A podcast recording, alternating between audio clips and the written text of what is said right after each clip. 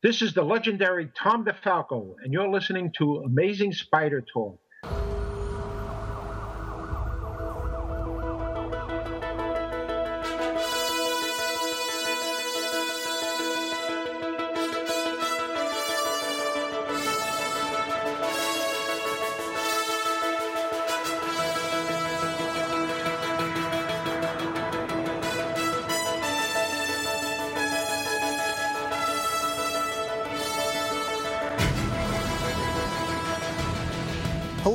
Welcome to the Amazing Spider Talk. My name is Dan Gvozden, and I'm the editor of SuperiorSpiderTalk.com.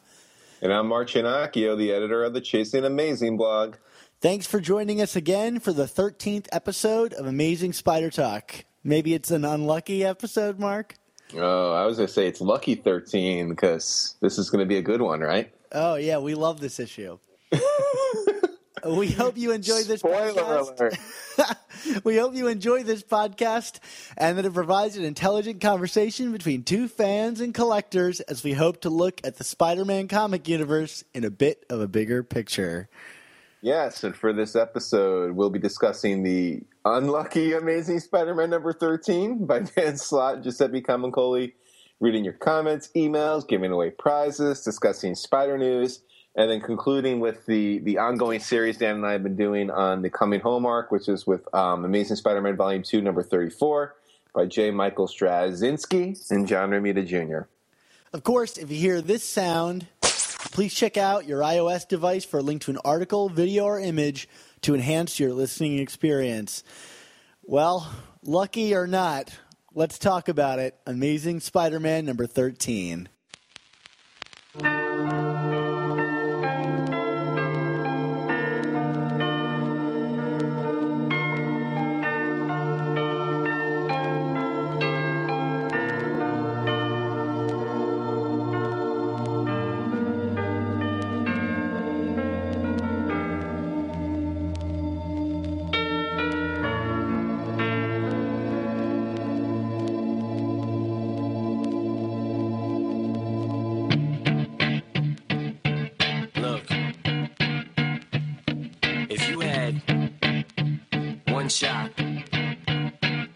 Opportunity to seize everything you ever wanted, in one moment, Ah, yes, lucky or not, here we come.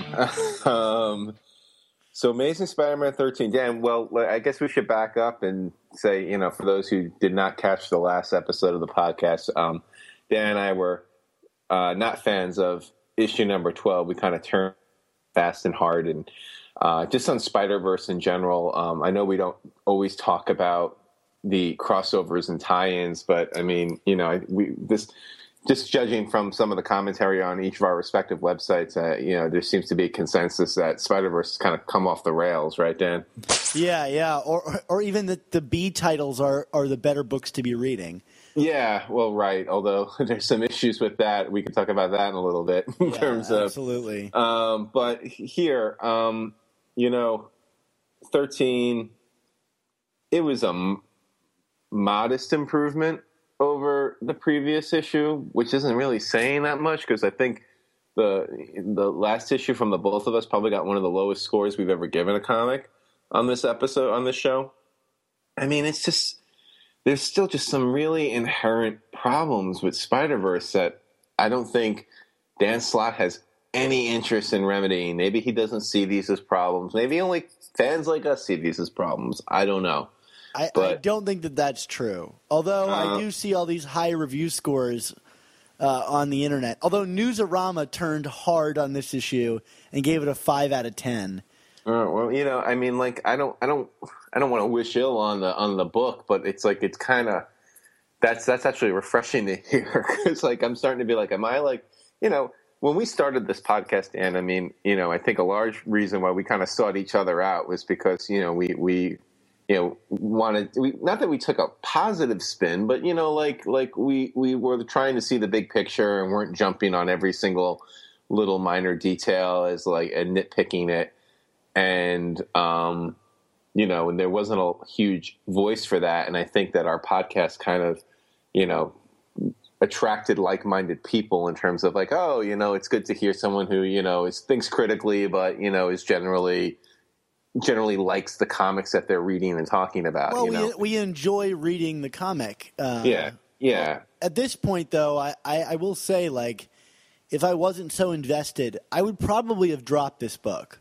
Yeah, I, I, and I, I don't disagree. I mean, you know, I've been collecting Spider-Man comics for thirty, you know, almost thirty years now, and you know, like, I'm I'm not going to drop it because it's almost like it's almost crazy. But like, you know, like it's funny. I read this, um, and we're going to get to the review in a second, guys. Uh, I read this uh, blog post once on Thirteenth Dimension. I don't know if you ever read that blog. Um, but um, the guy was he's a, Dan Greenfield, the guy who writes, is a huge Batman fan, and he kind of talked about like you know the the painstaking emotion that goes into dropping a book, and he's like, and basically he's kind of going through what we're going through, in that he's like, you know. I'm always going to read the main Batman book because I love Batman. I'm never going to drop it. But he's like, I, you know, Batman Eternal, which is the weekly series that they're doing, has just completely lost me. He's like, and you know what? I'm just dropping it. And he's like, it's it's that. It's fine. I'm not gonna, you know, like there's always this fear that I'm gonna miss something or like it's gonna get good again and I'm gonna miss that. He's like, you know what? It's not. I'm not enjoying reading it. It's taking time out of my my day from reading other stuff that I want to read and that's kind of you know I, I found myself like I dropped Spider Man and X Men after one issue because that was just a waste of time. Uh, you know, probably at the conclusion of Spider Verse, I'm you know I might drop some of these spin off titles. Not not that they're bad, but it's like you know the investment in it was its connection to the Spider-Man universe, and I'm just not that interested in it right now. I'm more interested in what what's going on in Ant Man and Avengers and Captain Marvel and Miss Marvel. You know what I mean? So, um, Anywho, uh, so yeah, thirteen was a modest improvement, but you know, Dan, like, I mean, let's start first and foremost. My biggest thing is Peter Parker, five issues into Spider Verse. 13 issues into coming back from the dead, he is still a bystander in his own book. He's passive. He's not a leader. He's not the star of his book. Like, and this is not changing and I don't know why it's not changing. This is this is this is insulting that it's not changing. And I, I mean, I haven't read issue six obviously yet, you know, of, of this series, but mm-hmm. um, I have to think Dan Slott's going to try to pull some big thing at the end where Peter gets all the glory and and is the linchpin for solving this, and I'm just not going to believe it. Like yeah, it's not it's not earned, and you know it's like going back to Superior Thirty, which you know at the time was an issue that I liked more than you did, but it's like you know as as hindsight gets better and better and looking back i mean it, that was systemic of the same issue. Like it was like there was no build it just happened. And it's like i'm not this is the triumphant return of this character. And there's yeah. been no triumph for this character. There has not been yeah, not at all. And you know, it started off with us making us think, and I think maybe because we were more positive on this story because we were giving it the benefit of the doubt that it was going to like be the story that earned Peter that spotlight again. Right. Um, and and you know, once we realized it wasn't the case, you know, it was a it was a hard heel turn, like you said. But even ideas presented in the first issue of this series, or or even building up to Spider Verse, have been completely dropped. You know, for example, uh, Peter's sexual attraction to Silk. Um, where has that gone? What happened yeah. to that story? And and then you know, am I going to be looking back on that element later and saying, well, wait a second, like what was the what was the deal with the bride, or what was the deal with um, his attraction to her? Was there some was there something motivating that? And I don't really think anything is going to ever going to come back around to that. And um, we'll get to yeah. we'll get to the reveal of, of of what the bride and the scion and and all that stuff means in a minute. But you know, it's making me look back at the beginning and say, well, that didn't even make any sense. Yeah, or when it does come back, it's going to come back at a point of convenience where there's not going to be any builder fanfare for it. You know what I mean? Like that's, I think that's the bigger issue is that you know, you know, Dan Slott talks a lot on Twitter about how he plays the long game, the long game. You know, he minds things that he wrote six, seven years ago, and you know that's all well and good, but you know, there's a difference between like you know, doing like what Chris Claremont did on X Men, where like you know every issue felt like it built on the prior and, and, and on the dozens that came before it, and you know building to something and then le- leaving it half complete and going to start building something else, and then going back and putting a few more bricks on the other building and then going back to the other one and then starting a new building. And that's what Dan Slott does with Spider-Man. That is what he's been doing with Spider-Man. It's it, there's there's nothing gets finished Everything mean, is just incomplete thoughts. By that rationale, you know, it's like anything could happen. Like Alpha could show up the next issue and solve this whole thing. You right. know, like, and and that doesn't mean anything to me at all. Right. Like you're saying, there's no emotional connection to that. It's like, oh, I guess that's clever, and half the time it's not even clever. Right. Right. Well, maybe maybe maybe Clash will be. Yeah, I, I feel like Clash kind of took off where Alpha meant to take off. Yeah. but then, but then, you know, we, we're saying that this issue is like slightly better than the previous one, and I think the reason that you and you can back me up on this uh, or, or, not uh, yeah. that it's that it's better than the last one is because it has a couple of interesting character moments in it, but that wasn't even the com- our complaints about the last issue. It's like, oh, here's some okay things that it does better, but all of those core problems that existed last issue are still prevalent here. Yeah, I mean, I, I guess what I would say, I yes, you're right, and you know, you're, you're you know, and, and I would just add to what you say. I mean, I think part of the reason why I see this better is I just kind of see this story being a little more coherent like it's like you know if someone asks me to you know in in two paragraphs describe what i just read I feel like I'd have an easier time of it with Amazing Spider-Man 13 than I did with the last issue because the last issue was just kind of like uh, cowboy spiders and robots. you know what I mean? Like, and and, and that actually and, sa- that actually sounds cooler than what I read. That's true. Whereas this was just, you know, I mean, okay, you know, we we we learn what's going on with the other, the Scion, the Bride. We we you know, we, we, we get a pep talk with Otto and Uncle Ben. We get, you know, like they're they're getting ready to fight finally. You know, like it just, you know, we we get some info on the secret scrolls, which I just, I can I tell you, like, if this is the last Spider-Man story I ever read that says the word secret scrolls in it, I'm, I'm you know, I'm all the better for it. Like, I just, I just hate this subplot so much. I feel, I'm embarrassed that this is a subplot. This is like why I don't like why comics get a bad name with people outside of like the bubble of comic book dumb. Like, well, it's you like know, bad fan fiction. Yeah, it is bad fan fiction. It's like like secret scrolls.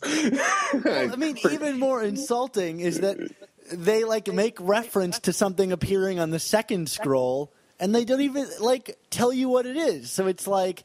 Hey, if you want to find out what's on that second scroll, go buy this other book. And it's like, right. what? Right.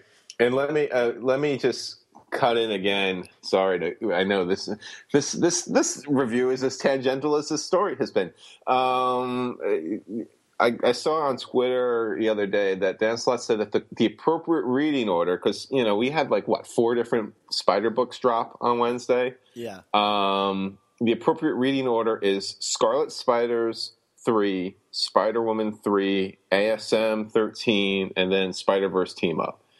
And like to me, like that sentence alone just describes everything that's wrong with this storyline. Like, you know what I mean? Like, like there shouldn't, like, even even when like, you know, like when Batman did Court of Owls in, or you know, in 2011, 2012. I mean, like, yeah, it went into the other Bat books, but if you read Batman, you knew what was going on in Court of Owls. you know what yeah, I mean? I read like, that story and didn't even know there was other other stories related yeah. Yeah, yeah, There were other, and, and, and you know, in the same vein, Spider Island. You know what I mean? Like there was no reading order to Spider Island. You know, the well, reading order was. I, I, wouldn't go that far. There were there were some reading orders that were presented towards the end with the Venom tie-in. Yeah, but it wasn't as. It's not as bad. It was tied in more gracefully, I think. Yeah. You know what I mean? Like you, you, you could have gotten by without reading Venom. Because you got to also keep in mind, like, and just again be kind of scattered about this. When I was reading Spider Island, at that point, I was um, subscribing to ASM, but I was picking up Venom at the comic book store, so I was getting my ASM like two weeks late, and I had no issue. Like I wasn't like I didn't feel like I was ahead of the story by reading Venom first. Hmm, hmm, hmm. Um, Well, I mean, but then there's then there's the whole other issue of um, like plot beats that are in uh, the alternate issues that should be in this book or in Right. the other issues where nothing happens. Like Right. Spider Woman, as as charmingly written as I think that book is.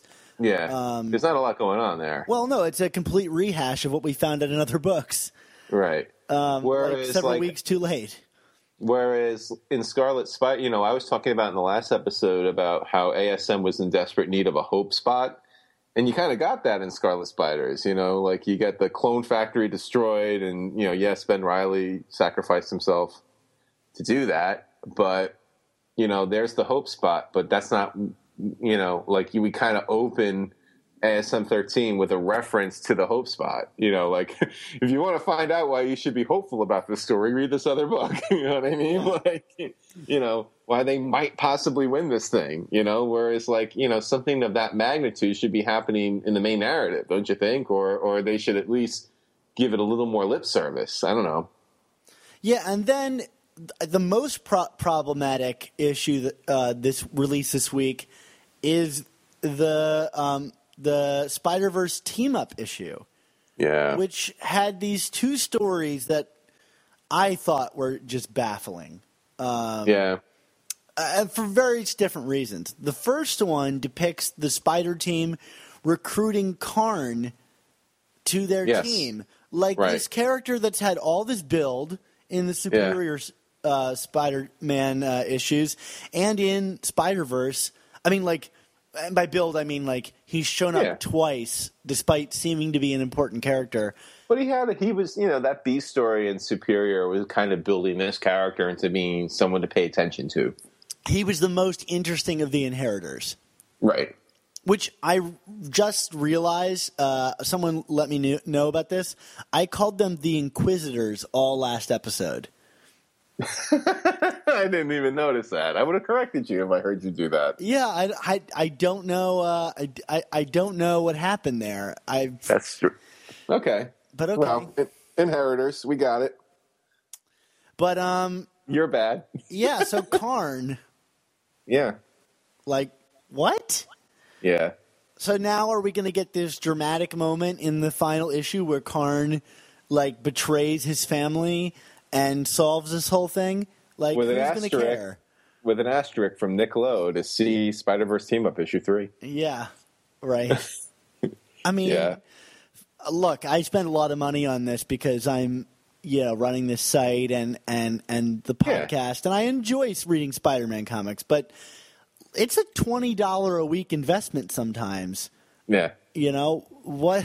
Do they expect everyone to be spending this kind of m- money?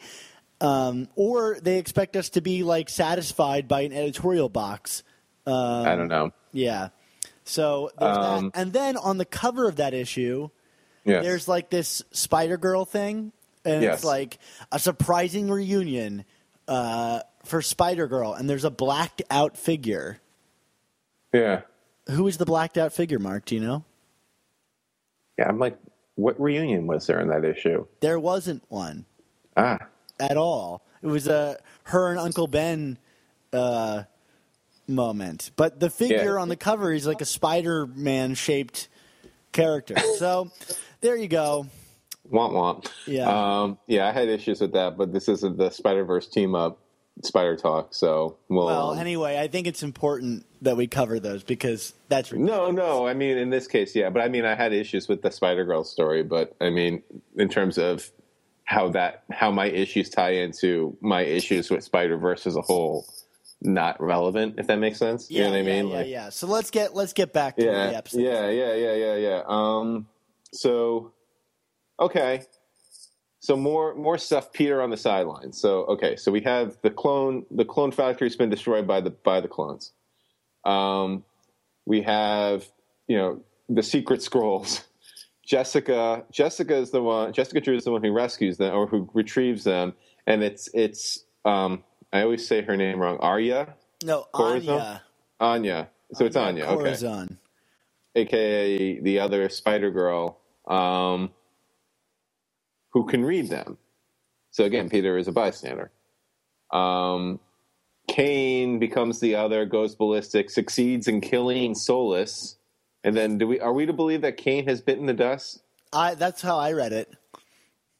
I didn't see that, but I read that in a couple other places. I mean, like it looked like he was not in good shape, but I didn't see like the killing blow. I don't know. Well, uh, uh, Morlun says like we don't need them alive, and then he tears off his arm and plunges the pincer blade through the back of his head.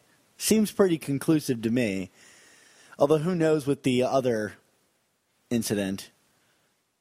I mean, like the way the other works. I mean, does anybody know how this thing works? Yeah, I don't know. It's yeah. like his version of the Hulk. I mean, I thought that sequence was kind of cool. I mean, if that's the way that Kaine goes out, I mean, even then, uh, me just uttering Oh. the phrase "Kaine dying," like how Yeah, many times well- has this guy died now? Yeah, I mean, he he we, we he was believed to be dead in Spider Island, right? Yeah, I mean, he kind of like you know went into the inferno of the Spider Queen. Well, Um, and then and then no, he wasn't believed to be dead with Spider Island. He was believed to be dead in Grim Hunt. That's right. Well, whatever. the point is, he doesn't die, but you know, but the the Marvel universe is ending, so I guess they got to get rid of Kaine. We'll get to that. Put a pin in that.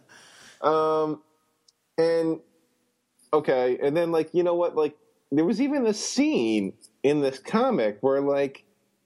And, and again, maybe I'm mis- this is a, a misread on my part, but like you know, you have Spider-Man India kind of like you know bemoaning the fact that like you know I'm just a pale imitation of this guy's life, and UK and Spider-Man UK comes over, and I guess you know you could say it's just a pep talk, but there's kind of like this like insinuation, like no, we're all special, damn it, you know, like there's not, you know, like we're all the same. Well, like Spider Man India doesn't want to get red shirted. Right. But like I just kind of feel like the text is, is even saying like Pete, there is nothing special about Peter. These are they're all special. These are all our special little friends. You know what I mean? Like like and and I guess if there was actually personality attributed to all these different characters and reasons to care about them, I'd agree with that. But there hasn't been, you know, like outside of like a couple of moments. But like you know, like, I Spider-Man India has basically been reading the series and seeing characters appear only to be slaughtered pages later. Yeah, or He's just like, I've hung around. I'm definitely on the chopping block. or just to appear at a you know just to satisfy the the, the quota of every Spider-Man ever. I mean, you know what I mean? Like, like there's no purpose to it. These aren't characters. They're they're they're they're they're. It's an you know I said I said in one of my reviews recently, this isn't a narrative. It's an exhibition. You know what I mean? Like it's it's just you know let's just flash stuff on the screen and hope it. And like a lot of people got like riled up by like I guess they felt in my review for ASM 12 that I was dismissive about Spider-Man Japan. Because I, I, I got to be honest, I legitimately didn't recognize them. I, I just don't. I, I I don't know what that blind spot is, but it's a blind spot. But like you know, missing the point of the fact that I was like, the thing is, they made this big to do of pages worth of this comic to introduce this character for the first time. We're in the fourth chapter of this comic, oh, and it's not like him showing up did anything for the narrative. It's like he shows up and gets his butt kicked by Morlun. Who cares? Well, You know you know, apparently people do care because Marvel put like the first three episodes of his show on their website, and all I saw all these people writing about like how excited they were to see it, and I'm like. Are we really that much of a consumer culture? And the answer is probably yes.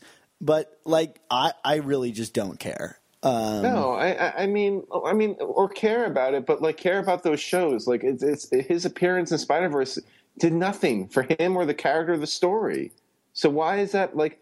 Why does it like? Why does the idea of that being a waste of time offend you? Like it was a waste of time. It didn't do anything. Nothing happened. It's not like he came in and saved the day. He didn't. He got his butt kicked. yeah. Moving on. Moving on. So um, sorry. I think the Um, last the last big scene where Peter is uh, kind of pushed to the background is the last scene of this comic.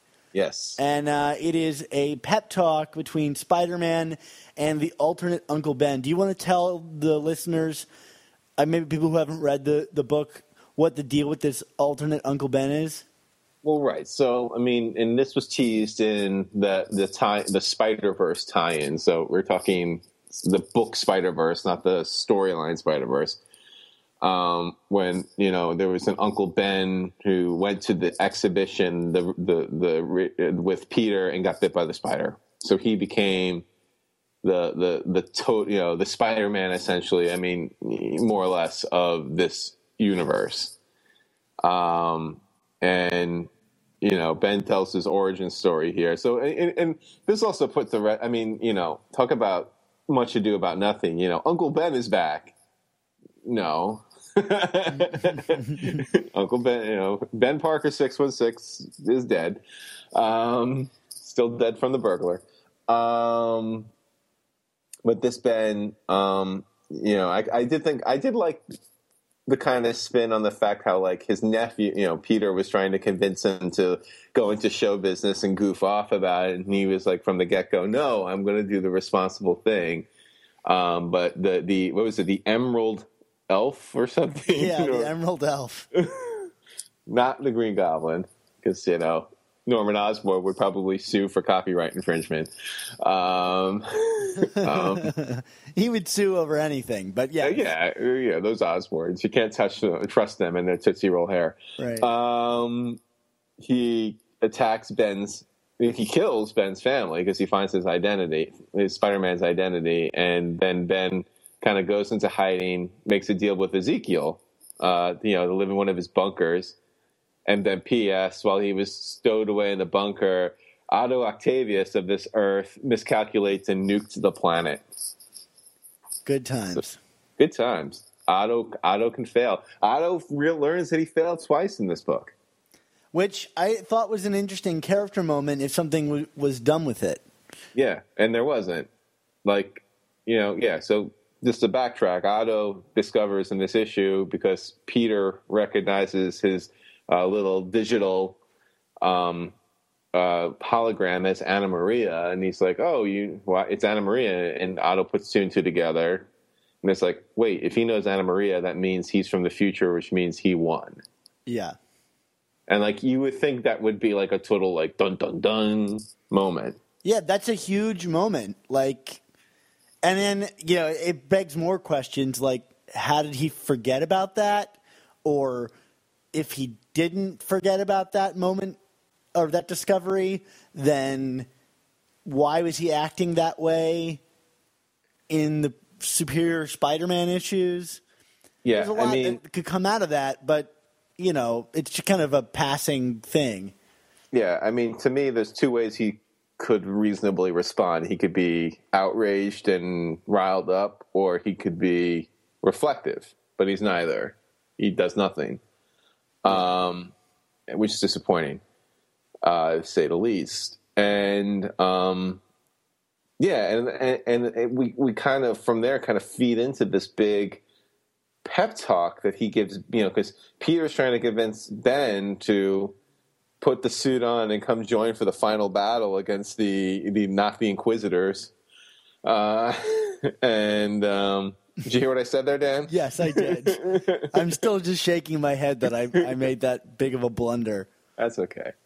Um, I thought Kaine is still alive, so yeah. we don't know. He's dead. I didn't see no body. Yeah, right. Yeah, comic book rules.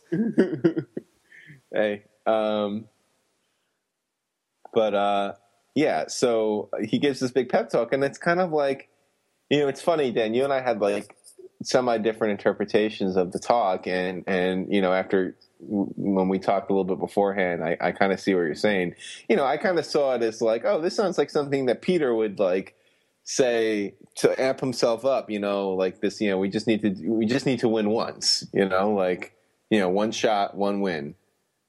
And well, yeah, well, for for me, you yeah. know, in isolation, I thought this speech was interesting. I don't know that I felt like it matched with the character's psychology, whatever the hell that is in these books.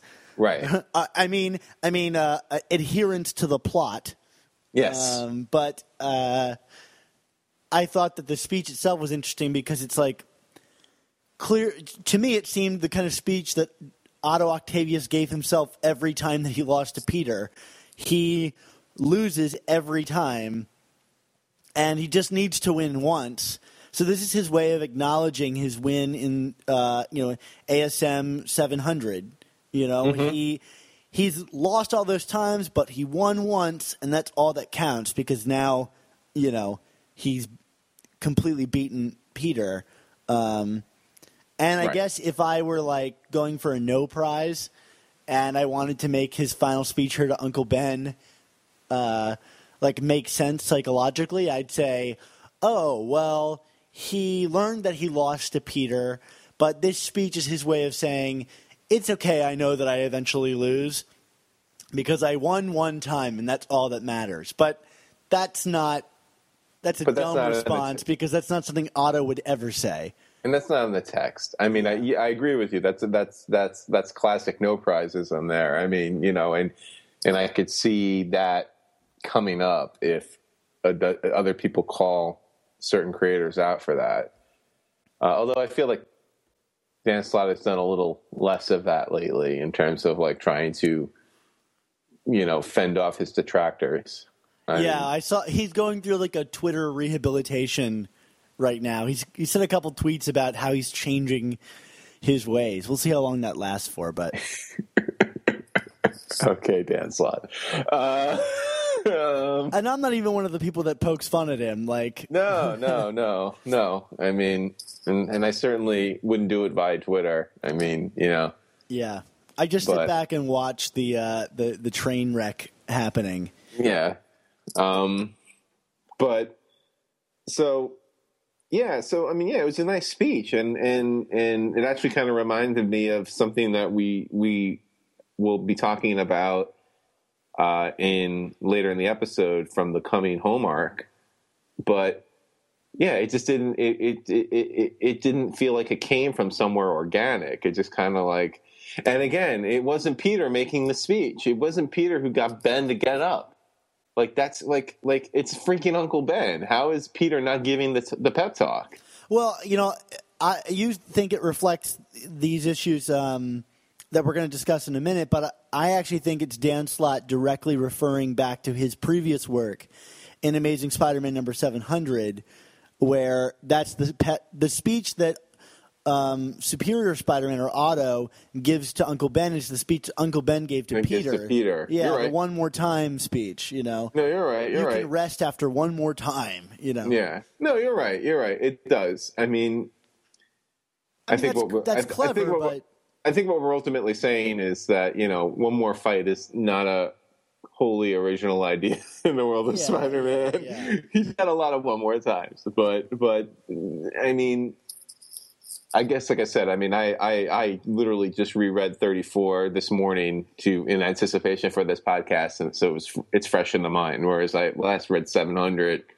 you know, when we talked about it in that one episode. What was that like six months ago? I don't even remember. So but but but it still plays like I said, it still plays into the problem. The, the Peter was being Peter was passive, and then like you know he has this moment where you know like Otto goes the die is cast, huh? You know, and it's like the ha ha, you know, he's still being a supervillain line, and then Peter's like, no, I I'm the leader, I say the line, and like my response is, you know, and I won't say the word because I know I don't want to have to have Dan go bleep it, but that's BS.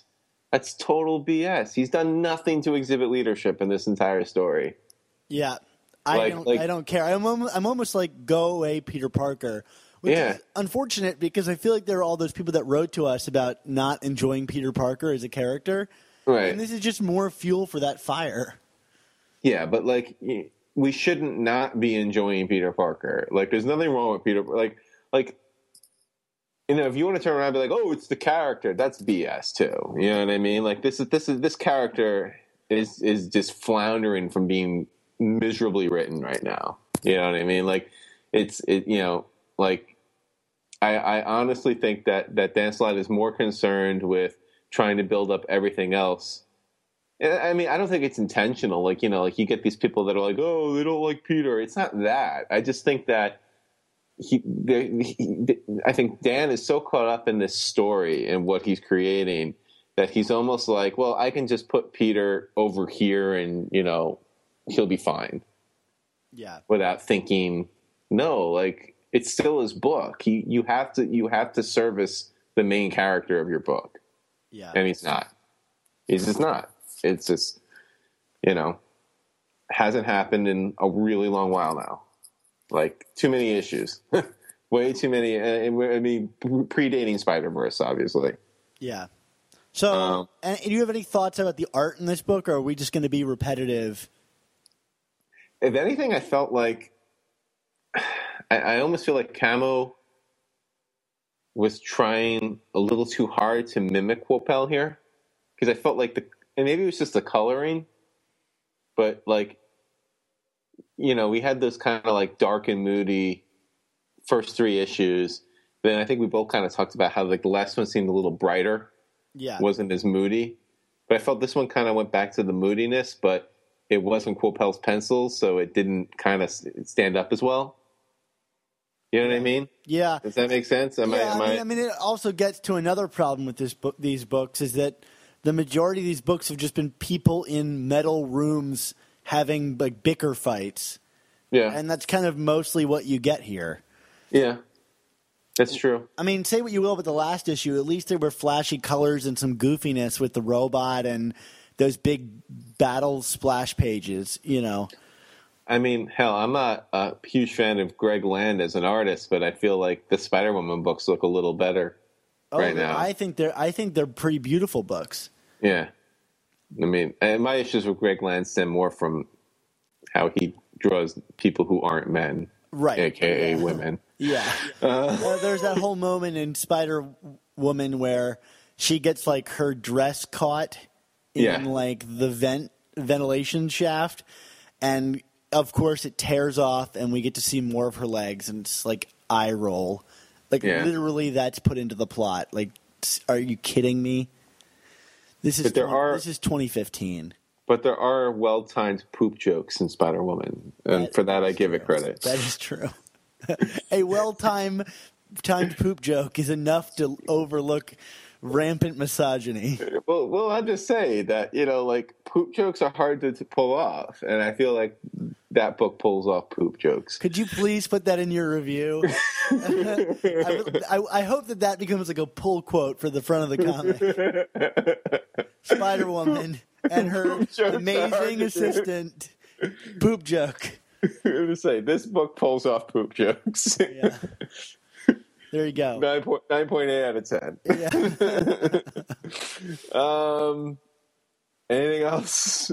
Um, can we talk about the editing of, of all these books? I know we kind of have harped on it before, but Nick Lowe is um, he's really worrying me as an editor, and I, I'm at the point of kind of wanting to like put in a vote of no confidence in his editorial abilities. Uh, for example, um, in this uh, the Spider Verse team up book, mm-hmm. um, instead of uh, Benji being called Benji, he's referred to as Benny, um, and that seems like a small thing. Except I've re- reread these books a couple times now in mm-hmm. order to mm-hmm. write my reviews of them, and I've noticed other problems like this. So, for example, in Scarlet Spider's uh, three, when Ben is reflecting back on his uh, past um, and uh, his like role as he became this triumphant Spider-Man, mm-hmm. it mentions Captain Stacy's death,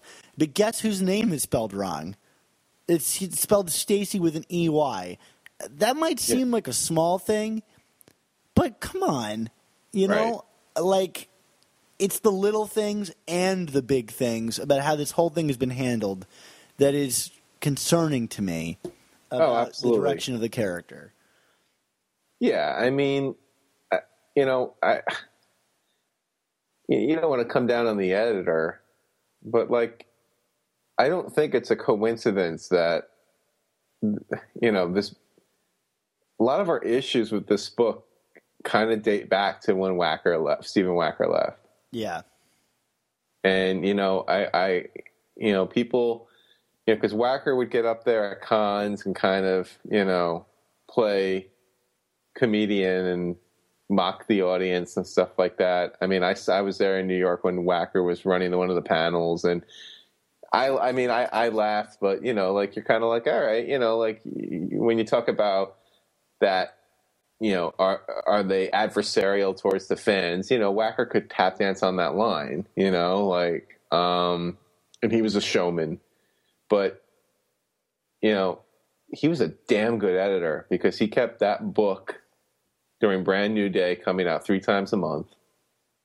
With some And then- really good stories. with some good stories, but like that book didn't miss a beat in terms of deadlines and just coherence and and you know you didn't have these kind of you know when you're doing three books a month editing issues could become legit and you didn't.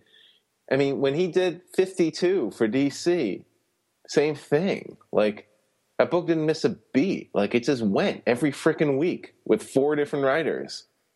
And like you know, like Wacker is a really good editor, and I don't know if uh, you know. I didn't. I I'm, I've never read the X. I really haven't been reading the X books over the last few years, so I don't know what Nick Lowe's prior body of work was. But I mean, like, you know, first we talked about in some of the Spider Verse team tie- tie-ins about not identifying where they were, who the, who these characters are, and and you know they finally started to do that. Then there were like the Earth designations. They got the ultimate Earth wrong. Isn't the whole joke? Isn't there something in the letters about like the Amazing Friends coming back because they gave it the wrong desig- Earth designation? Yeah. hmm So, yeah, like, and look, I'm not sitting there with a with a, you know, a atlas, finding these things for myself. But uh, you know, people clearly are, and these are like becoming mistakes that that just we didn't have these. And like, you know, in terms of the, you know, the, all the flipbacks. I mean, we talked about with the tie-ins with Spider Island, and yeah, yeah, you, you're right. You had to you know, it, it helped to have read some of them, or at least Venom. But again, I felt like the the books were more gracefully connected. There's no grace to this. It's literally just here's a commercial for this other book. Re- pay the money and read it, you sap. I, I I will admit I do feel like a sap like buying buying all these books. And I, I hate that feeling. And every time that I do I look over at my image books and I say you know what? These are the books I enjoy more. Yeah. and I think that that's happening across the line you know? People are looking more at image and other places.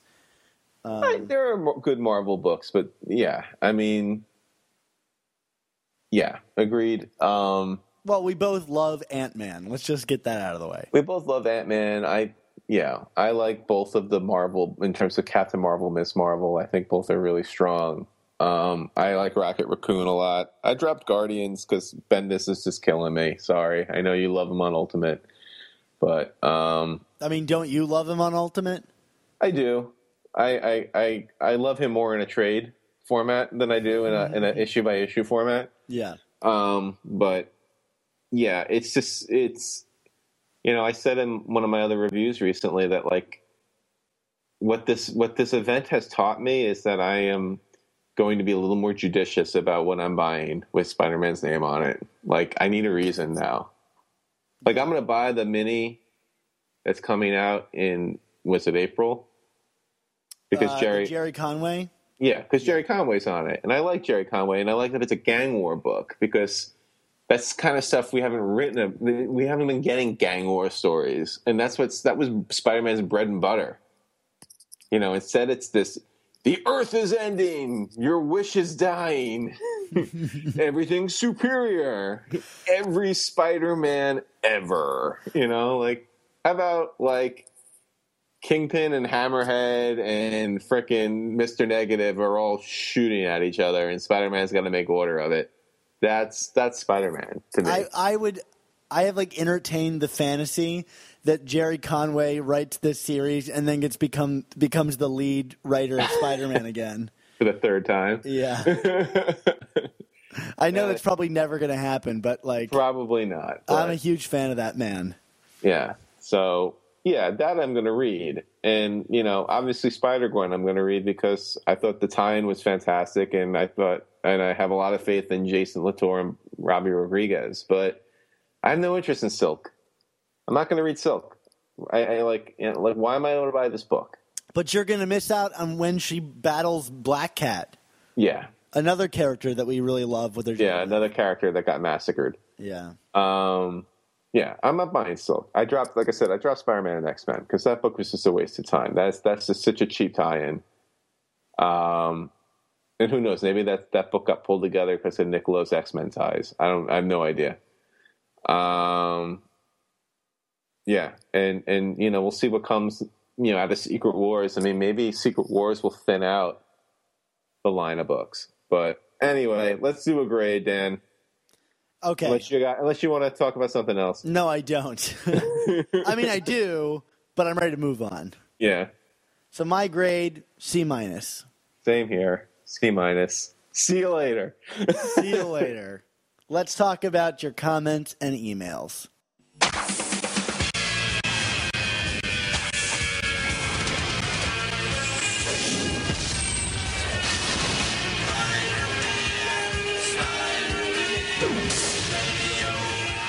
Okay, everybody. Well, of course, you can find Amazing Spider Talk on iTunes and Stitcher by searching on Amazing Spider Talk or just Spider Man. We come up pretty quickly.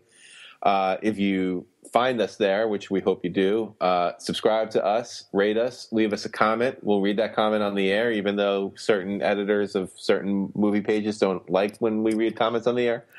Uh, See, now I feel bad about that. and um, also, you can email us at amazingspidertalk at gmail.com. And, you know, if we feel like it, and 99.9% of the time we do, we'll read it and answer a question or offer some commentary or, you know, just say your name on the air.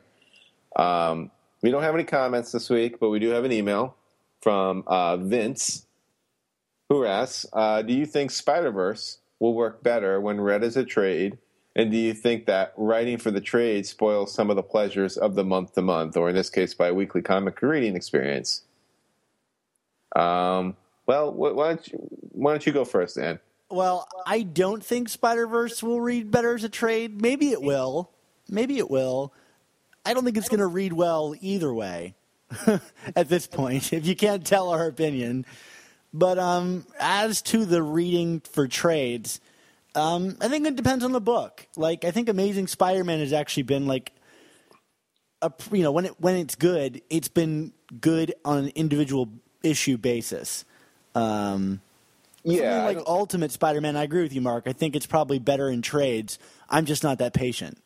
Yeah, I mean it's funny the the the the summer that I finally after you harassed me read Ultimate. I mean I I, I queued up my Marvel Unlimited app and like I plowed through those 160 issues and I lo- I, I I loved almost every one, and I loved it because it was like you know when Bendis decompresses a plot, it didn't matter because I could just go to the next issue. The whole series was there. You know what I mean? Like I would read ten of those comics in a sitting because they read so fast.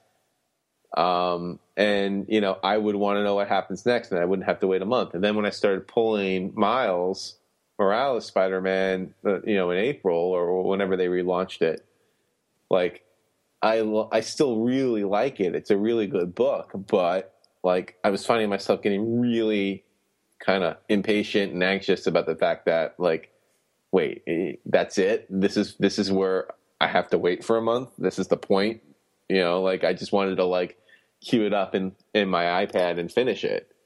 Like it, it felt like an incomplete story. Yeah. Um, well, it's funny. I, I do- think I think that era, uh, like when when Ultimate Spider-Man started, that was like really the biggest era of trade paperbacks. Like Right. every book was written for a trade. Yeah. On the flip side, I mean, you you commended the image books. I feel a lot of the image books are written for trade. I, I absolutely agree with you. Um, whereas, like, I don't know, like, I feel like there there are books that like Superior Foes. I'm sure it reads it will read great in a trade, but like that, each book had its own. You know what I mean? Like Sure. it, like that book was great regardless of whether you were reading them one at a time or six at a time you know what i mean like like you know like i wanted to read more but i always felt like i always felt satisfied at the end of an issue Well, I think one of the distinct advantages that Marvel books have over or like uh, books like Image is that recap page. yep because I, I find myself picking up like I love Invincible, but every time I pick it up, I'm like, and that and Saga as well. Every time I pick up the individual issue, I'm like thinking to myself, okay, what happened last issue? yeah Um, whereas i gotta be honest I, all the image books i read i read in trade yeah, I don't even. I, I don't buy any image books, and that's not because I don't like image. I love image. It's just like you know, I I have a bookshelf full of image books, like the actual paperbacks, because that's you know that's how I read it. You and know, I, like I'm Saga. thinking about going that way.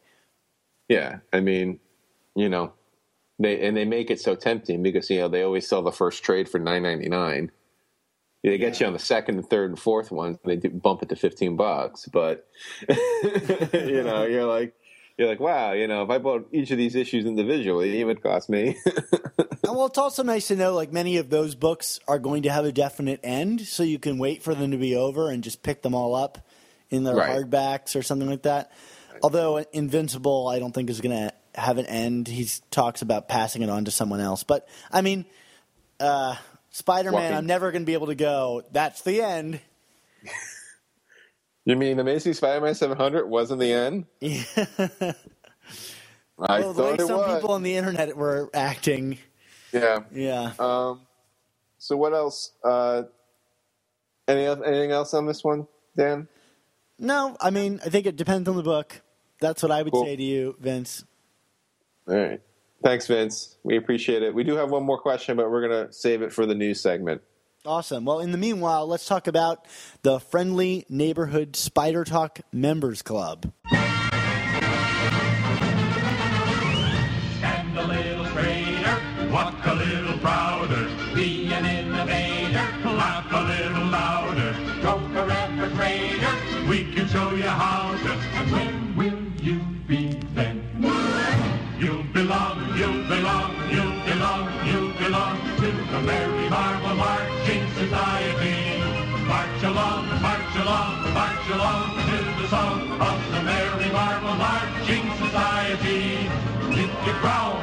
groan with the dour, sour if you howl, if you moan, you can lose your for keeping trim and in step with the of the Marching Society. Yes, the name of the club I love to say because we love to get your donations. Right. It's the time of the show where we talk about all the people, the wonderful, wonderful, generous people who have decided to donate their money to the show. And they have joined the friendly neighborhood Spider Talk Members Club, Spider Member Talk Club Friendly Could. Well, I love that when people write in to me about this, they Yeah. like write in with just like the, the an anagram. Oh, okay. Like even they are unwilling to type it out. Fistin, I can't do it. Um, That was close. Okay, but this week we have no new members, but we want to thank James Winstead again for the continued donations. Thanks, James. James, you're the man. Remember, uh, if you're a member, please check your email for your free comics this week. And if you'd like to become a member of the Friendly Neighborhood Spider Talk Members Club or FNINSMK, something like that, and C help, is silent. and help support the show, please go to our site and click on the giant button that reads Friendly Neighborhood Spider Talk Members Club, Club, only for members. Why did we name it that? Mark? Uh, to make me say it three times, and I'm not doing it today. Yeah, so, no, that's that's my new job. oh, okay. Why did we name it that? Because that's your joke, Dan. That's why we named it that. Yeah, I know. I'm so funny. Well, let's talk about Spider News. We got some big news. Let's let's dive right in.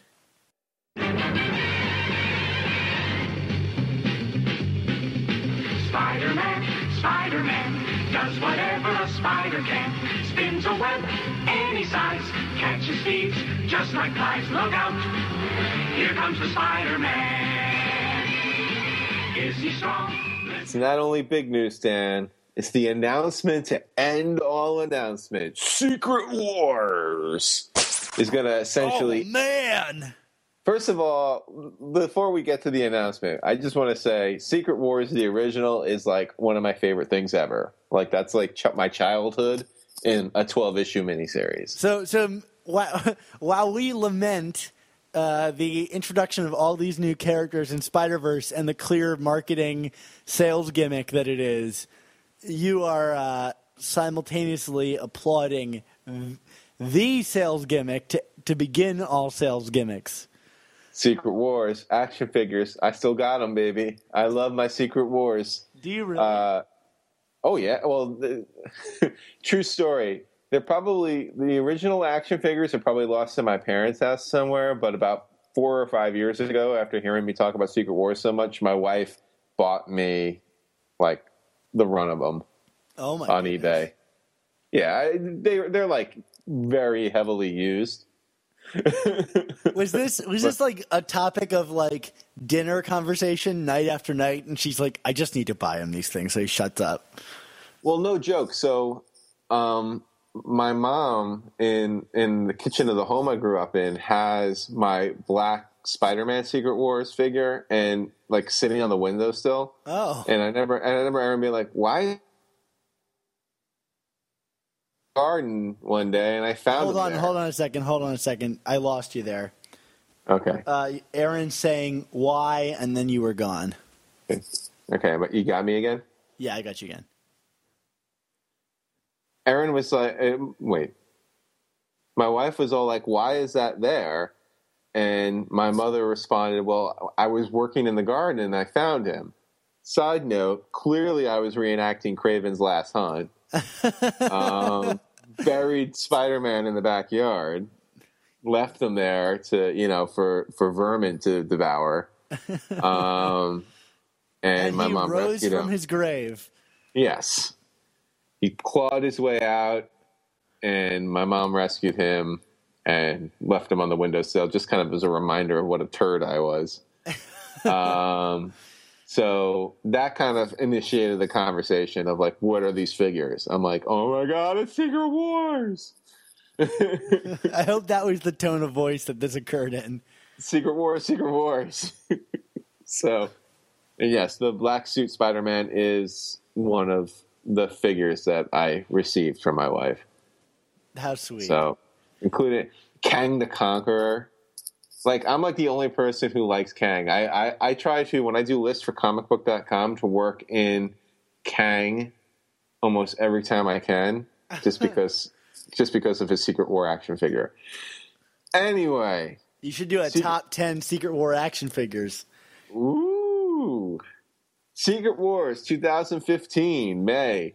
What we learned is uh, the big news is that um, essentially the Marvel Universe 616 is going to end. It's going to collide with the Ultimate Universe.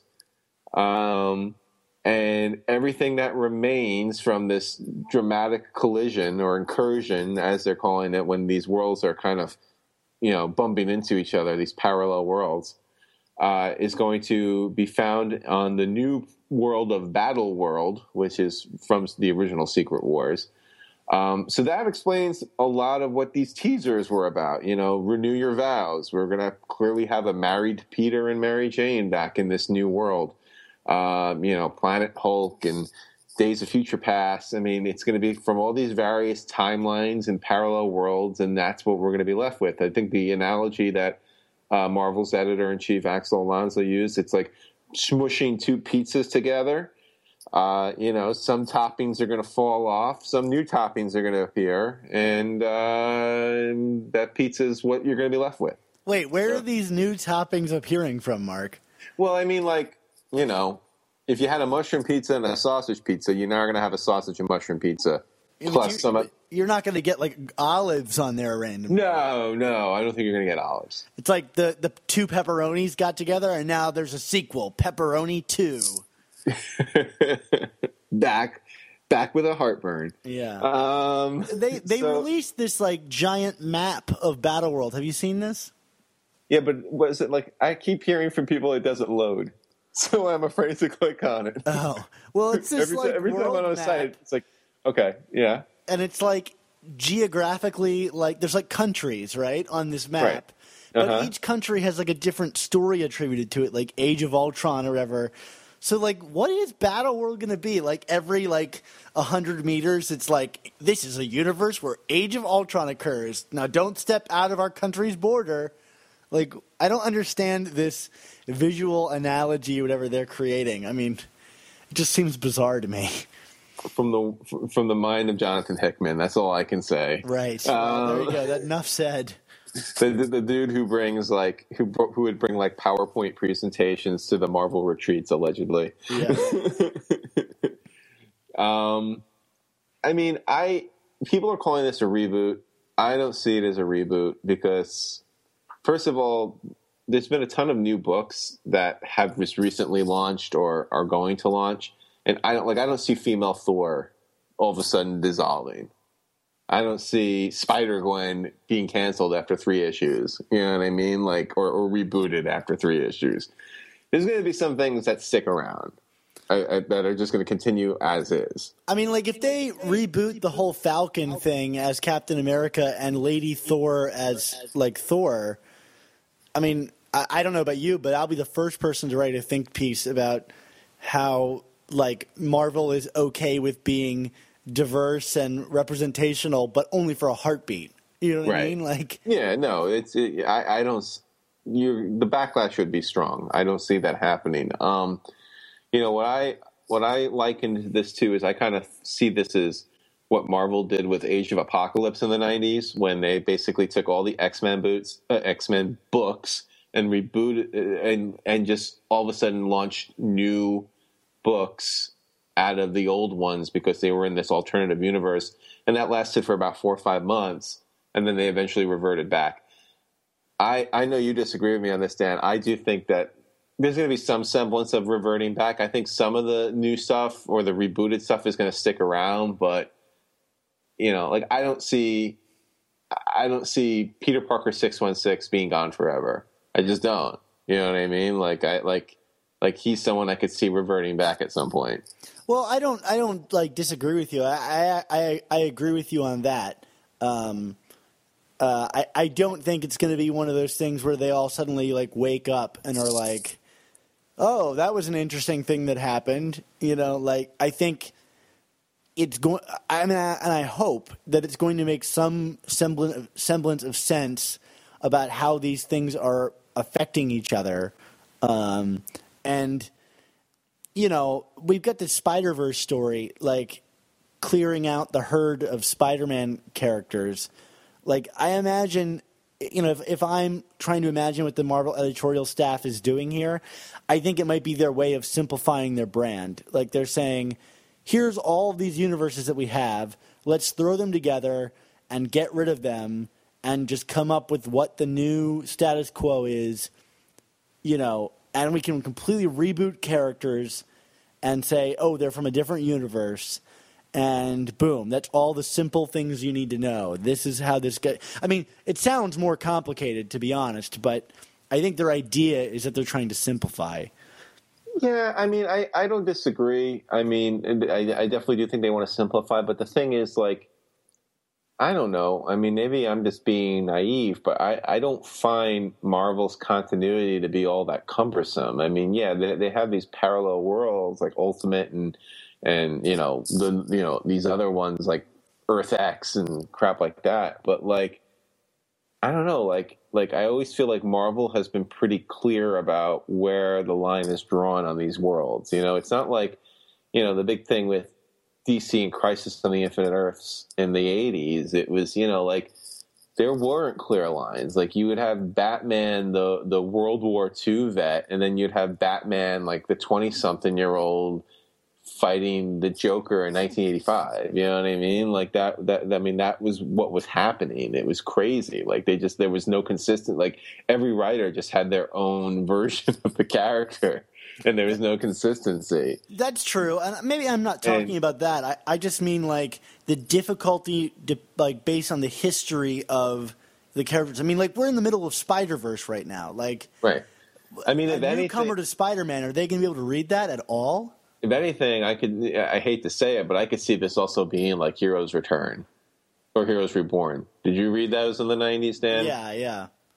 Like, I mean, but that didn't work, and so we'll see. I mean, I mean, it, it, uh, it could be their new 52 without losing their history. Like, yeah, that's what I think it's going to be. Like, I mean, i i the new 52 is still confusing with, like, what has Batman done? Like, why does he have a son but still hasn't gone through? You know, Yeah. he's only met the Joker a couple of times. You know, this is their way to go. Like, some characters will maintain that history and others won't. Right. And you don't ha- you don't have to ask questions about it. You know what I mean? yeah. They're gonna unmarry Reed and Sue Richards if they ever publish a Fantastic Four book again. And so now we we've talked about it before, but like now that this is kind of like approaching us here, I imagine in Spider Verse two, the the book Spider Verse, we're gonna Yeah. have to keep saying that every time we bring it up. We get a preview of Renew Your Vows, right? One Well, we the- get a, we get a Spider-Man with a wedding ring on his finger. Yes, we do. And there's the reference that says like we'll be revisiting him soon. Which Yeah. so okay. So Renew Your Vows seems to me clearly an alternate universe Right. Peter Parker. Yeah. I'm This might- excited to read it. Maybe it's MC2 Peter Parker. Well, I mean, so? no, he, well, he's, dead. well, whatever. And Maybe his not. daughter has like red hair and it's not clearly not Spider Girl. Well, they say it's the they say it's the that looks like the daughter from One More Day, right? Correct. I'm excited to read that book because uh, honestly, I always thought that that was like a troll of like them going, "I know what you want to read, and this is not what you're going to get." yeah, but but you know, you know that Dan Slott's going to write it, and not J. Michael Straczynski, Right. So, Right. um, but let's get to our question. Yeah. Um, we have a question from our good friend Alton Lebrec, and he wants to know: Is it considered cheating if Tom Brady asks for balls to be deflated? that's before... that's not what he said. That's not oh, what he I'm said. sorry, Alton. That's not what he said. no, no. What I meant was, other than uh, well, uh, Alden asked, other than Miles and Ultimate Jessica Drew, are there any other elements of Ultimate Universe you would like to see absorbed into Six One Six during Secret Wars? And um, I would say, like, I mean, I don't know if I if I need to see it absorbed, but like, I mean, obviously Gwen Stacy and without the E. Uh, and uh, Aunt May, I mean, they're they're pretty interesting in terms of ultimate characters. I mean, you know, like I would hate to see them just get thrown in the dumpster, but I mean, I don't want two Aunt Mays running around the world either. You know what I mean? Yeah, that's the whole weird thing about this. Like, we just got Ultimate Peter Parker back, and is he just going to die now? Like, are all of these characters we've grown to love over the past, what, 15, 16 years just going to die? I mean, like, the, the alternative is that we have two Aunt Mays running around, a Gwen Stacy, two Mary Janes. Like, the supporting cast that I love, is that just it for them? What cracks me up is that like we automatically assume that like both Aunt Mays are going to survive the incursion because you know if we know anything, Aunt May will live forever. right. but I mean, like, but realistically, do you think Bendis, after all this time with these characters, is just going to go, like, they're dead during this event? I don't know. I mean, I don't want to be controversial, and I know you have a different level of emotional attachment to these characters than I do, but like, I don't know. I feel like Ultimate Ultimate's kind of run its course. And I mean, there's only there's only one book remaining anyway right now, you know, and and the two that were with it weren't necessarily great books. Yeah. Um, I mean, it's not this thriving universe it was a decade ago. You know, like you can thank Ultimatum for really kind of setting it downhill. Well, I feel like it's as thriving as it was the day that it started. The Ultimate Spider Man has been the best book in the series since the beginning. Yeah, but I mean, like Ultimate Fantastic Four and the Ultimates. I mean, they had their fans. Yeah, and I, I enjoyed a lot of the arcs there. Yeah. Yeah, I mean, I'm not the hugest Ultimates fan, but I understand why people like it. It's just not for me. But I have no problem with the universe ending. Like, it just seems weird to me that Bendis, with all the love and care he's put into this, no, like doesn't yeah, get to tie a bow on his universe. But at the same token, I mean, well, yeah, no, I know what you're saying, but I, I mean, have you kind of noticed that like Bendis is not like the superstar he was like a couple years ago? Well, sure, and these things happen with comic writers. No, and that's not a, that's not a knock on him. I'm just saying, like he he, you know, like you know, in the mid 2000s, he was writing all the big events, and you know, he was doing he was doing Ultimate while doing both Avengers books, Secret Invasion, House of M. Uh, you know what I mean? Like these were all these big things he was doing, and now it's like, you know, they have. I mean, they have him on Guardians, which is a, is big for him, just because of. Although that book isn't like a big seller No. um, and they kind of like threw him on X Men, even though he had no experience with it. And I mean, I know you've been reading it with Miles in it. I mean, is it a good book? I enjoyed. I've actually been reading it since the beginning. I, I Yeah. enjoyed it for the most part. I think recently it's kind of stumbled a little bit. Um, Right. But uh, yeah, I've I've been enjoying the book. Yeah, I mean, but the point is like, you know, it's kind of funny that we're in a world right now where the X, you know, an X Men book isn't like high level, but you know, like he's he, he's he's kind of like been passed over. I think so. It's like you know, it's now this is now the world dominated by like you know Jonathan Hickman and Dan Slott and um, who else? Ugh, shudder. No, I Who don't mean to pick on. I don't now? mean to pick on Dan Slott, but we've had a No. year of bad Spider-Man comics. So yeah, yeah. Has been a year. Um, so yeah, I, I, I, you know, it's cruel, but yeah, I don't see Bendis getting too tied up. yeah, I mean, I just think like you know he's had his run, and you know maybe this will let him do something else really awesome. Maybe he'll do a creator book an Image or something. You know, like Well, back to Alton's que- question, like what I want to see come over. It's a tough one to answer because what makes the Ultimate Spider-Man books good, well, like to me at least, is that it exists in its own universe. Like you get your own interpretations of or reinterpretations of villains and and new villains and new stories, and bringing it into the six one six universe. Like, are we going to get a bunch of stories of Miles like? fighting Peter's Rogues Gallery and like uh and Miles and Peter teaming up. I don't really care for that. Like it was special when it was Spider-Man, but you know, I don't want to no, see agree. I don't it, it makes him less unique. It makes him less interesting. I mean, I guess if there's one solid thing I could say that I want to see come over, it's Mysterio because he's the 616 Mysterio and I want him back in the 616 universe. That's true. Yeah, So, and that's kind of a cheat. Um, we get Ultimate Shocker, or did he die in Ultimatum? no, he di- he didn't. But yeah, I I don't I don't know. Uh, like as a big Ultimate fan, this is not exciting to me. Like I would actually rather them just end that universe than see them merge. Yeah, I can I can see why you would think that, and you're not alone. So Well, anyway, hope we answered go. your question, Alton. And uh, you know, we'll see what happens with Deflategate. Yeah, yeah. Clearly, neither of us really know what's happening here. Deflategate. We're talking about when the, when the worlds merge, right? Like, Yeah, that's- I mean, but like what that means, we're really You know, not like- that sure at this point. like Marvel's clearly just letting the air out of the ultimate ball for a competitive advantage. It's okay. Mark, Al- Alton and I have something going on- in other social media venues about other things not related to Spider-Man comics. So I'm just ribbing him. are you giving us uh, an editor's note to this podcast? I am. That, um, that's that's Nick Lowe stepping in.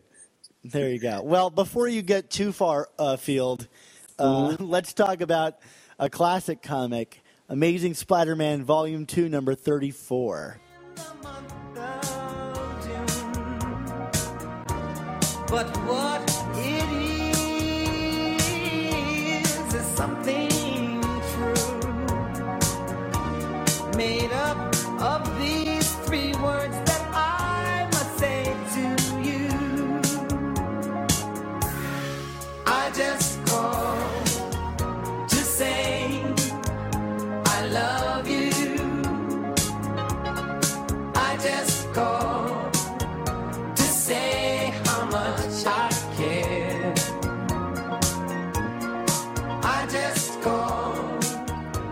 Yes, it is the fifth and penultimate chapter of Coming Home.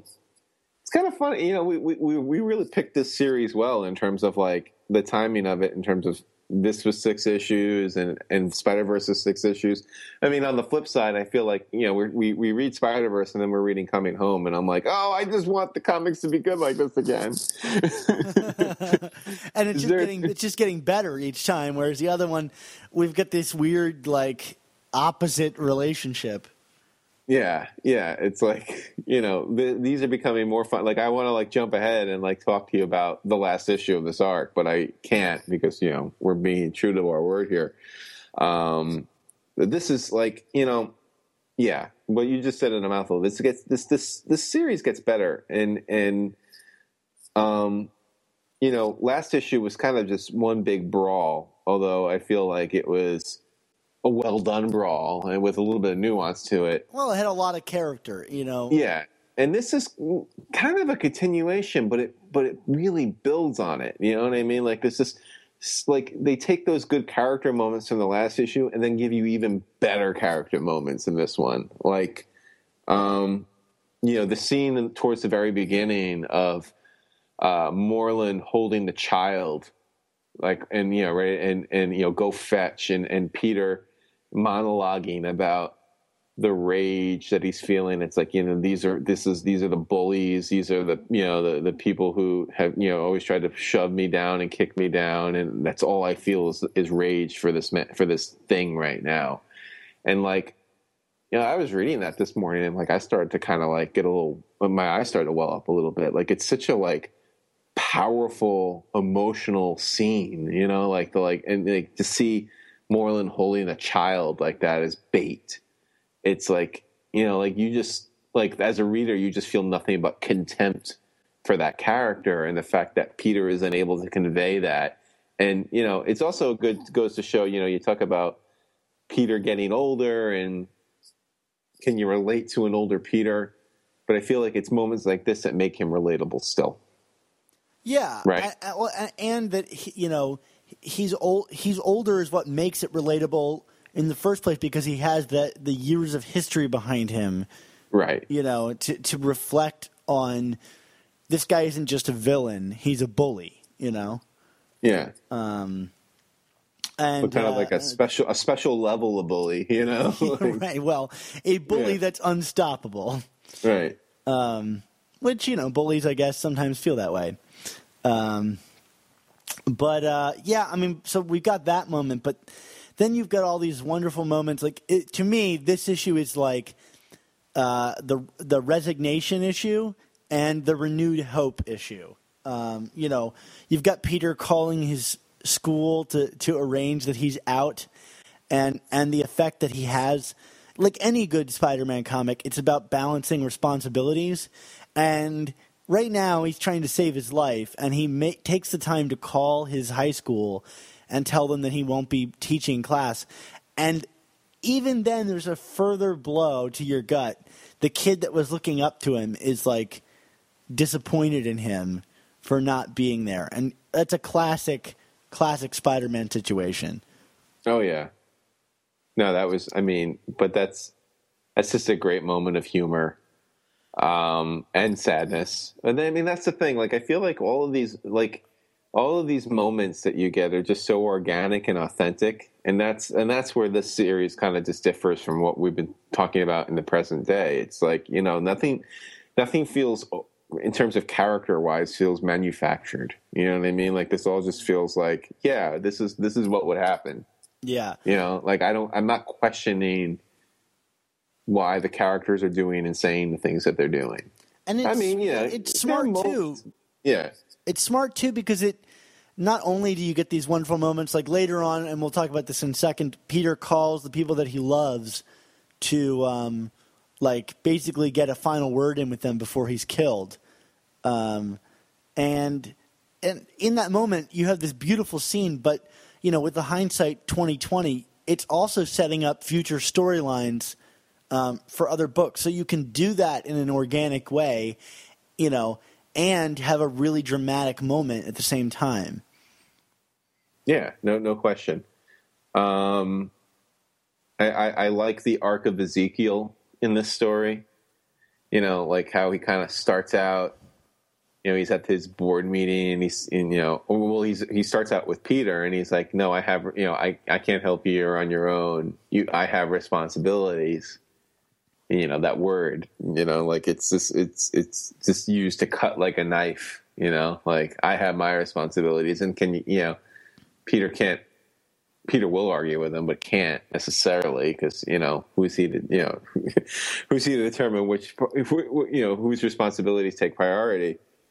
Um, but but then to see watch Ezekiel kind of come around and and and and and realize no he's he's got to help and I mean like a, it's just a ni- it's a, it's a good arc you know what I mean like you, you like to you know it you talk about those moments like we never saw Otto take those moments. You know what I mean? Like like he just kind of just started doing things in in the last issue of Amazing, but you know like you, JMS kind of keeps checking back. And you kind of see the evolution of Ezekiel. Like, you know, he's, he starts out cold and detached, and then it's like, you know, he's kind of like lost in his thoughts. And then, you know, that, that scene where he just shows up, that's a legitimate fist bump. That, that scene, right? Yeah, ab- absolutely. Um, you know, getting back to this decompressed storyline, you know, of Bendis thing, you know, JMS is not afraid to have panels that are quiet and don't have any dialogue in them. And I can't think that that's true of Spider Verse for a second. Um, and it's those quiet panels that do the most. You know, we see Ezekiel looking out his window as someone, you know, rattles behind him off business n- numbers, and there's a lot of pe- you know like care and character there that you you know you pick up on when he's not doing something. You know, like he's thinking, and that invites you into the comic because you're creating Ezekiel's thoughts in your mind. And it makes you an active part and participant of like this storytelling. Yeah, and I mean, and not for nothing. I mean, this is this is a comic like this is what demonstrates just how great John Romita Jr. is because you have these moments of quiet, but but because of how eff- effective the art is, it still tells a story even without a lot of words. Yeah. And then you get something like the fight scene between Ezekiel, Spider Man, and Morlun, which kind of like shows like the two spiders in a blur fighting more, and like it's so dynamic. And, and there's not a single word of text on that, but there's just like like this one splash page. It feels like it feels like it goes to infinity. You know what I mean in terms of its it's you know it conveying its motion and action. You know, and like like I don't I cannot think of another artist Eh, who has done that on a Spider-Man book recently. I mean, we love Coipel, but I mean, like, you know, and granted, a lot of this has to do with the story itself. I mean, a lot of what Coipel's done has been people standing around in metal boxes. You know what I mean? like, Yeah. it's it's it's you know to kind of like oscillate between quiet and frenzy the way Romita does without without it feeling like like where did this art come from? You know what I mean? Like you know, like it's not like it's not like he has to change his style. It's the same. It's the same. Clearly the same artist. Clearly the same style. It's just he can just range so you know so broadly uh, in terms of what he conveys with his art. It's it's it's unbelievable. So uh, my favorite scene in in this book is when Spider-Man. Well, first he calls MJ and gets her answering machine, which would hint at the return of MJ in the future. Um, But then he calls Aunt May and basically just says goodbye to her for one last time. Yeah. And uh, even though I know the outcome, every time I read that like reading someone's resignation to their fate is just a sad and heartbreaking thing. Um, and uh, you know, and it's just handled so well uh, by by everybody involved. Um, and you get Aunt May even saying like, "Well, I'm going to come over tomorrow and do your your laundry for you," and uh, which would then set up her discovery of him as Spider-Man in the issue after the one that uh, finishes up Right. Yeah. storyline. Yeah. Um, yeah. Well, she makes the she makes the discovery of this issue, and then unfortunately, there's the 9/11 issue, and then they actually start. Right. Yes. Yeah. Um, but um, yeah. I mean, it's that scene is just gut wrenching, like totally gut wrenching, and like. You know, we, we had talked about a storyline that did this some time ago with the Owl Octopus Octopus Wars. There's that like kind of penultimate issue before he goes to fight Doc Ock. But I mean, you know, no disrespect to Bill Mantlo, but I mean, like, it just doesn't pack the wallop that that phone call to Aunt May does. I mean, that that that phone call is just, you know, like you said, it's a it's it's, you know, it, it, it's kind of like someone almost just reading their will aloud aloud. You know what I mean? Like it's just like so so harrowing to hear to read that. Yeah. Anything? What's you? Anything you like? You want to talk about? I, I, I've kind of already mentioned the big thing. I mean, yeah, the Aunt May scene, the, the the scene with the child is the scene that got me. I mean, and maybe that's. I think this might be the first time I read this arc in full since I've had my son. So maybe that's why that scene like really stung me more Sure. uh, than it did the first the first few times I've read it. Uh, if I have to complain about something in this book, and God knows I like to complain, um, you know, Spider Man gets a drop of Morlun's blood so that he can analyze it. Um, but like Moreland, like basically, you know, in the frame of reference of this book, he kills Ezekiel, and then he says he's just going to go and get a cappuccino, and I, I always thought that that was a little too convenient. It was Right. like, oh, you have Spider Man nearly dead, like you're just going to go and take a break now. Um, and basically like allows Peter to beat him or like get an upper upper hand by giving him he doesn't know about the blood but like if he didn't stop Peter would have had no chance and I always thought that seemed a little little cheap I Yeah. don't know maybe I'm crazy oh, it, it, it is a little contrived. I mean, it's like the electro battle we got at the beginning of this relaunch where he's like I'm just going to leave now yeah. Later. Yeah. Bye. and there's that weird Babylon 5 joke towards the end Yeah, that's a little. That's that's yeah. Straczynski worshipping himself. I think. Yeah, I mean, like, granted, this arc is one of the best of Spider-Man ever, but like, uh, I, I, I, do I mean, and that's you referencing your own stuff. yeah, and and like you know, in the speaking in the context of you know, I met Straczynski at Comic Con last year. He gave like a talk on writing, and you know, I actually got into it a little bit with him during the Q and A because he told me that blogging is masturbatory. Um, I you know, like exactly. I mean, it's Straczynski is just very He, he Very- would know because because masturbation is one of his favorite hobbies. If this, if this book is any uh, reference to that, Right, right. So, I mean, you know, great writer mo- most of the time, but um, yeah, he, he he he thinks highly of he. Joe thinks highly of himself. Uh. Um, so yeah, but great story. God, great, I love the great story. story. This is like a repeat. oh boy, we love this. Yeah, listen to Spider Talk. The front half, we don't like it. The first, second half, I, all I can say is I love this book. uh, do you want to uh, accelerate to the finish line, Dan? Yep. Of course, all you guys out there in the Spider Verse, as you will, um, you can find all of our new amazing Spider Talk and old Superior Spider Talk podcasts at superiorspidertalk.com or find us on iTunes and Stitcher by searching Amazing Spider Talk. We're uh, we're rapidly approaching our Amazing Spider Talk episodes being nearly the same number as our uh, Superior Spider Talk episodes. We'll reach that point in, in a few uh, a few uh, episodes here, Mark. So what does that mean? I don't know what it means, but like uh, those people who are having those kind of old, they're like, it should still be superior spider talk. Well, guess what?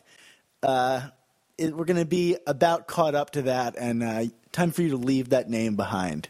We're we're fast approaching our two year anniversary, right? Yeah, actually, we are. That's weird to think about, Mark. Yeah. How I mean, the time has flown. two years ago we were talking about you know S- Superior Spider-Man versus Cardiac, Yeah. and you know my how times have changed.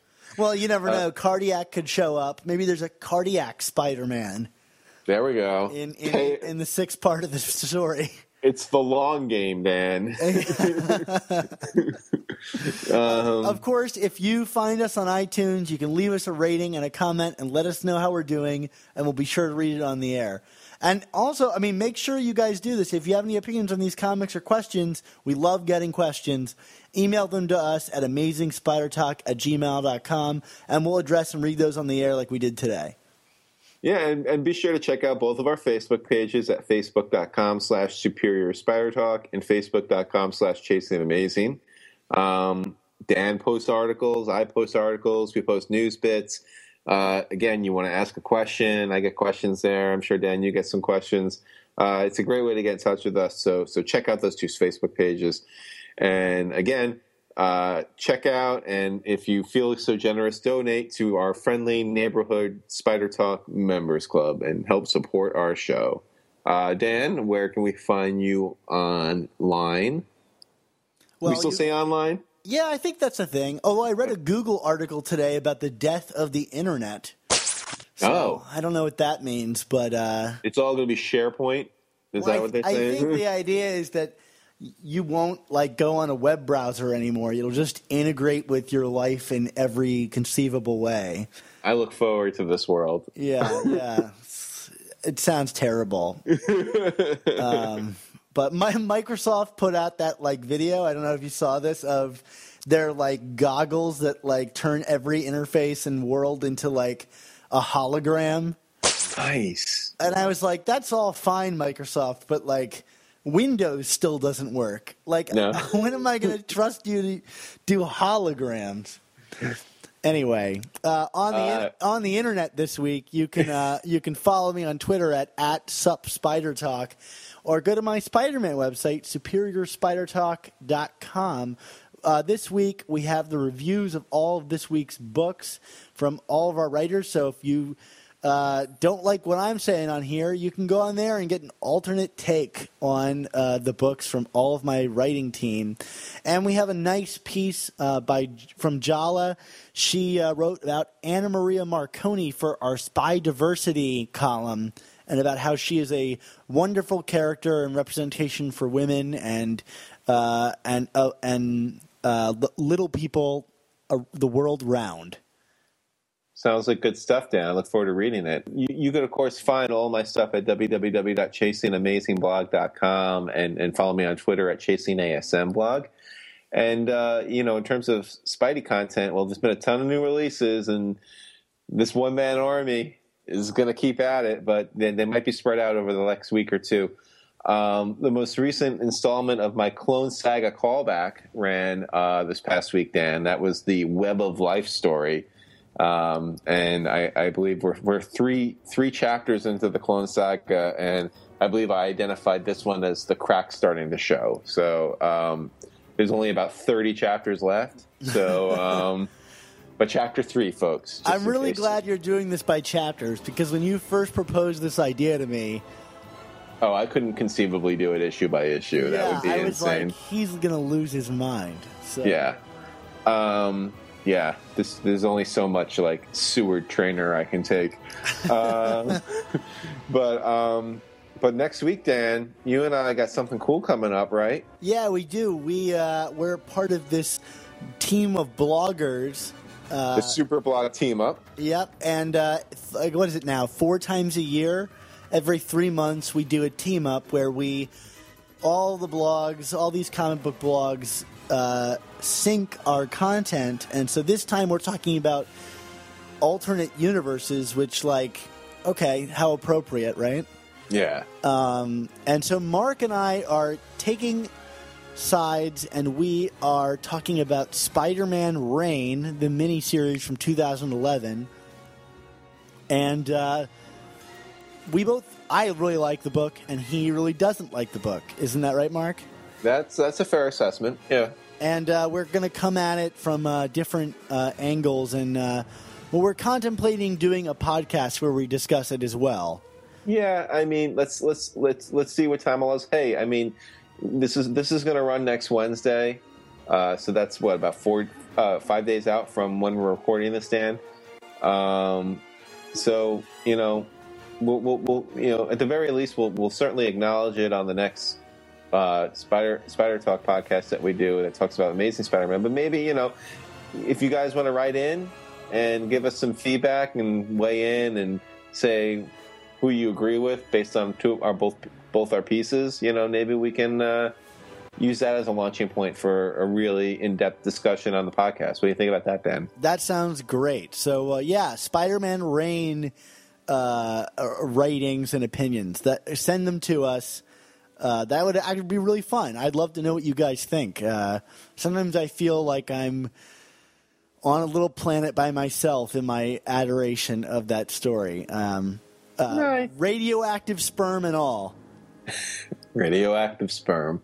if, if your post about not liking this is solely just about radioactive sperm, I'm going to be very disappointed in you, Mark. No, come on, give me more credit than that. I, I, I have I have about fifteen hundred words down that you know, and it's not all just radioactive sperm, radioactive sperm, radioactive sperm.